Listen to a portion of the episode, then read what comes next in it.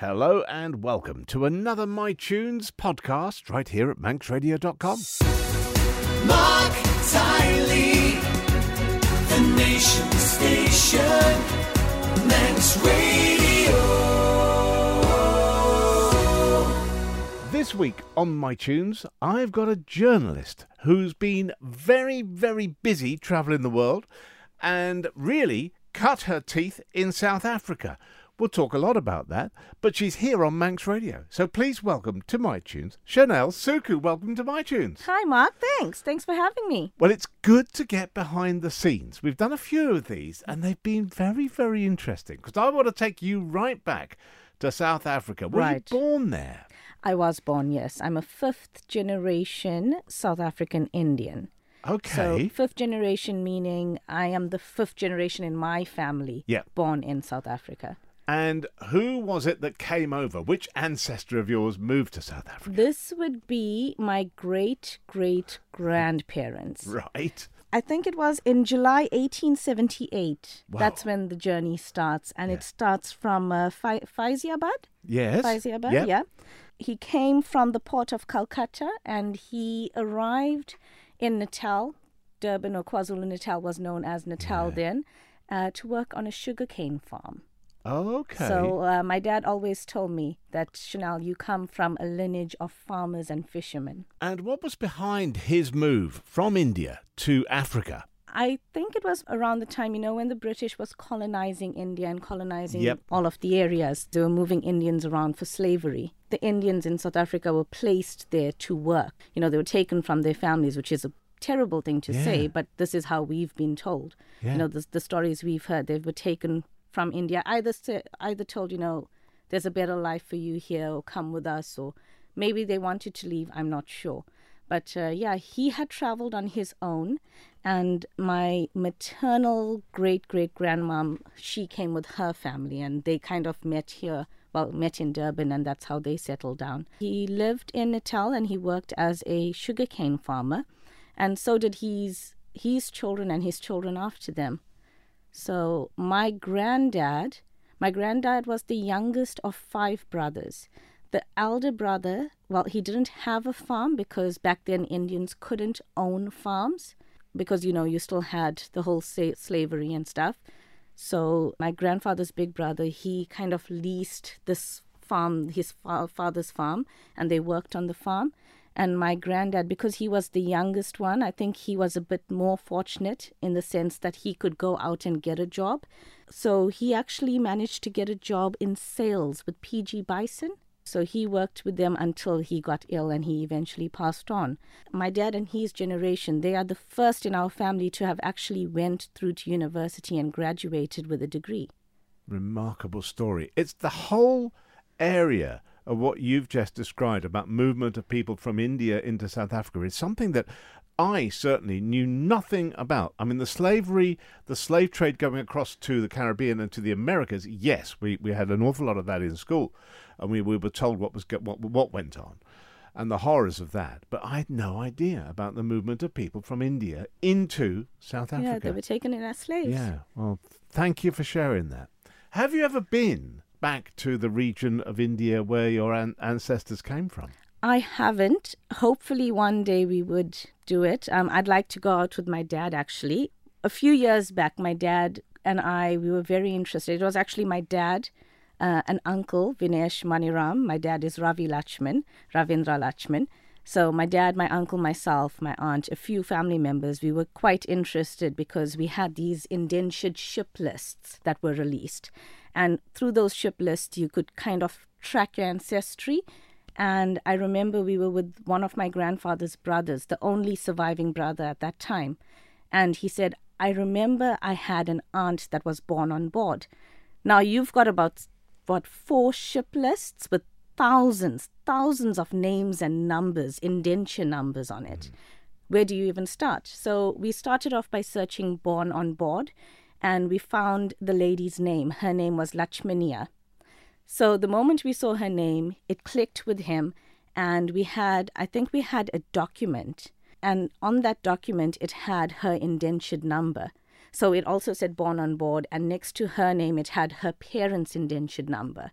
And that's how we figured out, you know, the town and the village and how our lineage traced back.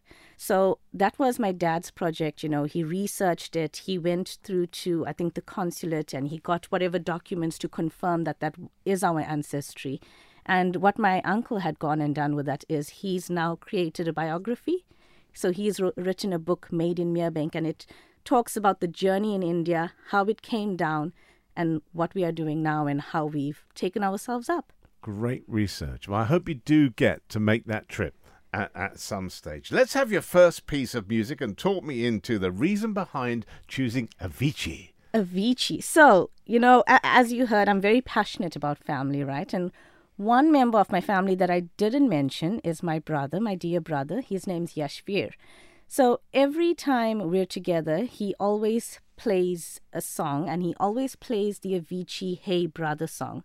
And he'll give me a sly little look on the side and a little smile as well. And I think this is our song. So something close to him, my best friend. There we go. That's for him. Hey, brother, there's an endless road to rediscover.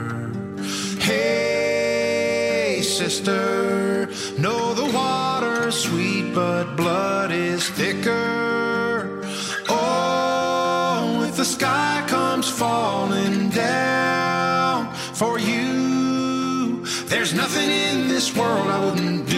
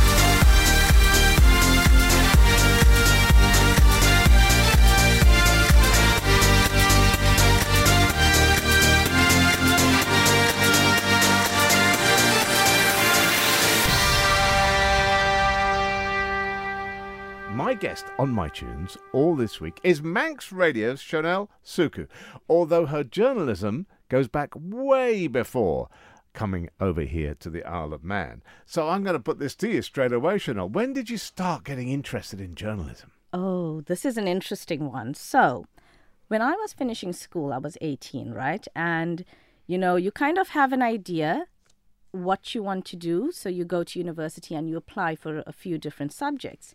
Now, me being young, I wasn't too sure what I wanted to do.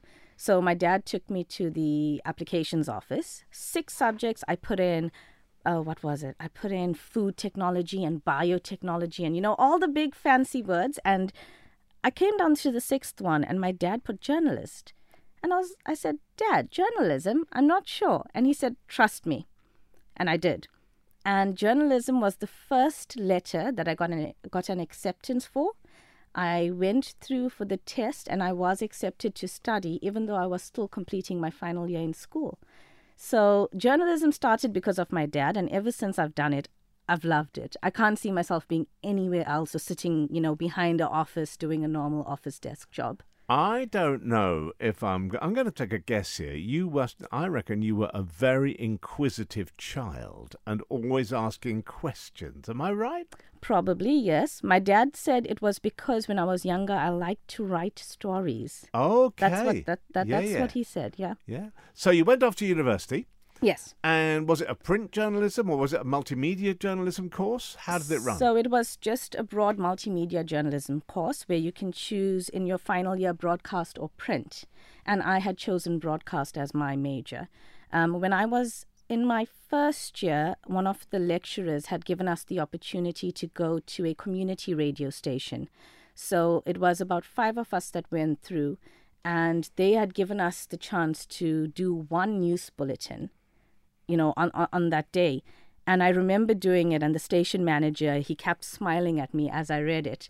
And somehow I just stuck to the building. Uh, week after week, I'd, you know, I'd chat to the newsreaders, or they'd email me or message me and say, Hi, Chanelle, would you mind covering this weekend? Or would you shadow us? Or both of us are ill. Would you mind coming in? So that's how it, you know, that's how my career started, I guess. Foot in the door, and you said the rest of me is coming in. Yep. You said there. Can't get rid of me now. And this was a community station for the community of Indians in South Africa.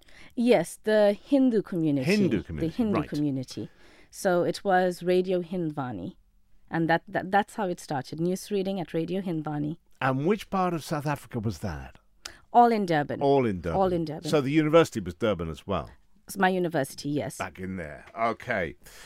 Dad knew.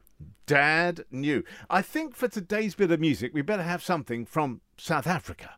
Oh, yes, definitely. So what are we going to have? Today we're going to have the Parlotones. It's a beautiful song. It's called I'll Be There. Now, this one is one of my top five songs. It's also one of my husband's top five songs. We've seen the Parlotones a few times, and I remember the first time seeing them and seeing this song, it was at a Valentine's Day event that we had both attended, and I've loved it ever since.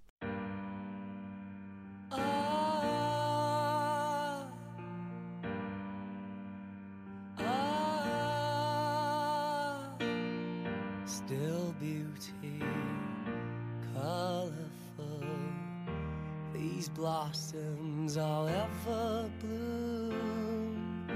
Can't promise, cause just like hearts, they get broken. But I try my hardest.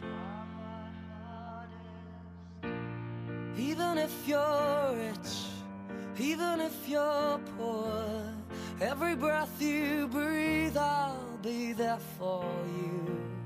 Even if you're strong, even if you're not, every breath you breathe, I'll be there. Angelic,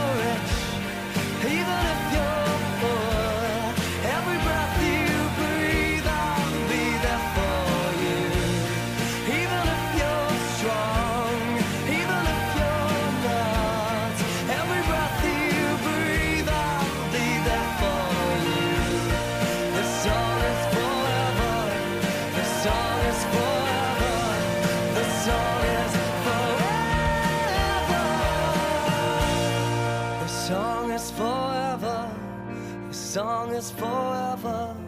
This song is forever.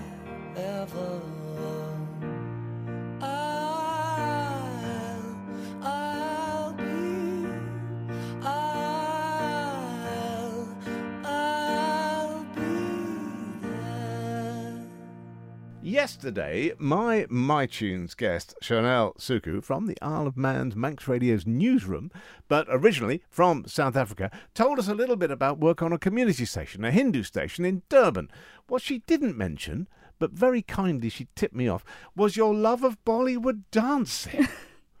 I guess, you know, any child or i- in the Indian household, you know, you watch your English movies, you watch your Bollywood mu- movies, you also listen to the kind of music. And when I was younger, my mom actually um, wanted to enroll me in Bollywood dancing. So that's how I joined. I joined the Melanie Kiston Dance Academy. And from there, I joined the Melanie Kiston Dance Troupe. So we'd go around all parts, all around Durban, all around Pietermaritzburg. If there was a show, we would be there dancing. If someone had a private event, they would hire us to dance. Um, she'd sometimes hold productions, you know, staged productions, and we'd be that little dancing pieces in between and stuff. So, yeah, Wow, so that was professional work. it was, yeah. Dancing. Do you still keep it up? Not so much, no. Not so much. Now, here's the thing. Give me an idea of scale of the community, the Hindu community in that Durban area. Was it quite a big, big community? It's quite a big community. Yeah, South Africa. I think we've got millions of people, and we've got every race group and every type of religion as well. One thing that I like about South Africa is the cultural. You know, we we accept every culture, and you'll have a mosque on one road, and you'll have a church just down the road, or a temple just down the road.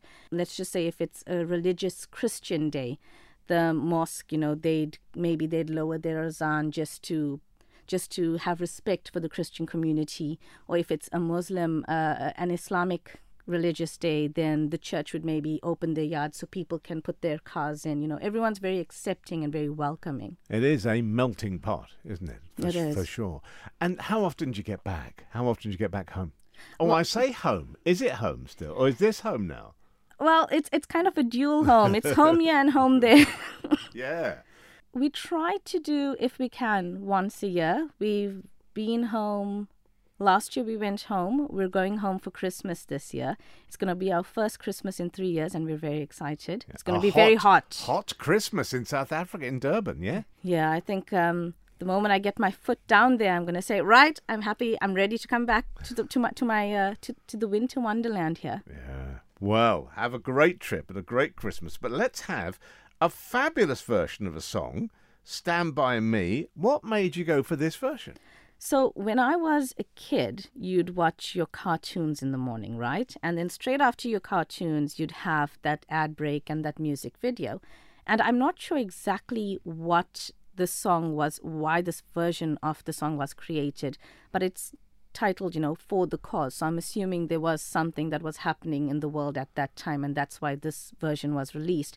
And I remember seeing this video, and every morning I would watch this video, and I, I just like it. I like the song Stand By Me. I like every version of it.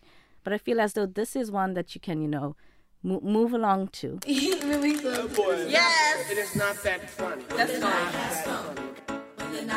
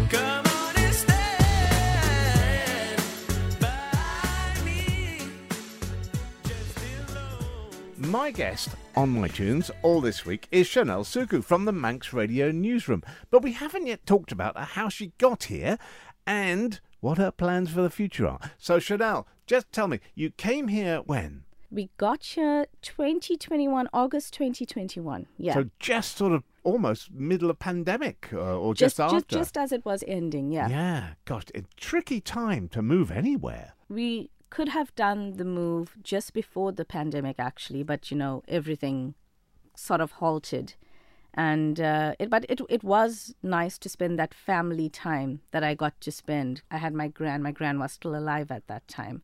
Unfortunately, we lost her just after the pandemic or during the pandemic. You know, for the longest of times, we all stayed away. We stayed indoors, and uh, somehow one day my dad had to go out for a meeting. So we, you know, he, he went out and he came back and we took all precautions, you know, we made him change his shoes. He went straight in the shower and all of that. But it turns out a few weeks later that a few of his colleagues were testing positive. And one of the colleagues that was present at that meeting, I think she had it, and she unfortunately, you know, it spread through her. So in our household, my dad, my brother, and my gran had tested positive. Mm. I was negative, but I was showing symptoms. But we were okay. You know, they say that first 10 days are crucial. So we were okay for those 10 days. Uh, my gran was absolute fighter that entire 10 days. And unfortunately, on her 10th day is when she asked to be taken into hospital because I think she was having a little bit of difficulties. So she went in, she was admitted, and she was doing absolutely amazing. For the month that she was in, she was in ICU because, you know, with COVID, all the hospitals were locked down. No one could go in, no one could go out. Fortunately and luckily for us, the doctor was actually allowing us in. I think I went and saw her on Christmas Day. I saw her, you know, I saw her a few times and she actually recovered from COVID. But because she was on the bed for about a month, the muscles in her legs had deteriorated. So she couldn't, if she was trying to stand up, she was feeling dizzy. So they moved her out to a normal ward and tried to strengthen her legs so she could come out. And, you know, we were getting the house ready and all excited for her. But unfortunately, in that process, she picked up an, uh, an infection.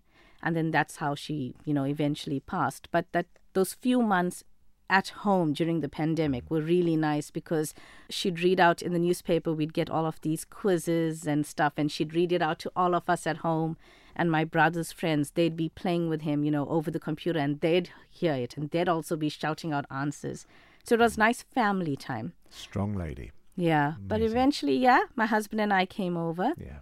and I think it was in October. I remember applying to Manx Radio. I sent out an email to the newsroom, and Ruby, our HR, she got back to me. And I remember coming in for my interview. There was a whole presentation I had to do. And the entire time I had, so we had Ruby, who's HR, and we had Alex Brindley. And the entire time, Alex just had the biggest smile on his face, and he kept nodding along to everything I was saying. And I remember the moment they walked out, you know, they had a little test for me. And the moment they walked out, I just heard the both of them saying, Oh, she's so good. And I think that just touched and melted my heart. Well, it's great having you here. What sort of subjects, looking forward now?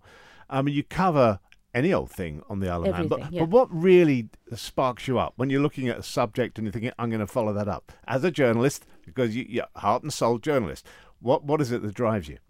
Anyone can email us about something, and I think, oh, wow, you know, I'd like to help. I'd like to make a difference. I'd like to take this further. You know, whatever it is, I ca- I'm sure I can help. And if I can, I definitely will. That's, I think that, that that's the gist. You can't Yeah. say fairer than that. Let's have a fantastic South African track to finish the week. What's it going to be? Right, it's Mango Groove. Yep. It's home talk. And the reason why I chose this one is because I'd go to these flea markets with my families, well, with my family, and there was this one mar- uh, flea market called Stables Flea Market. And you'd get about two or three guys, unfortunately, they, they were amputees, but they would be outside the flea market, you know, drawing with their limbs. And the most beautiful artwork you could ever picture. So they'd be drawing, and there'd be other guys with the flute. And in this song, you hear uh, the flute going off, and that reminds me. That takes me back to that, you know, those those childhood days. Well, it's been And a it's a nice dancing song. It's a very no, very bouncy tune. Chanelle, it's been a wonderful week. Thank you for this. Thank you for everything you're doing at Manx Radio. And here's to the future. Thank you.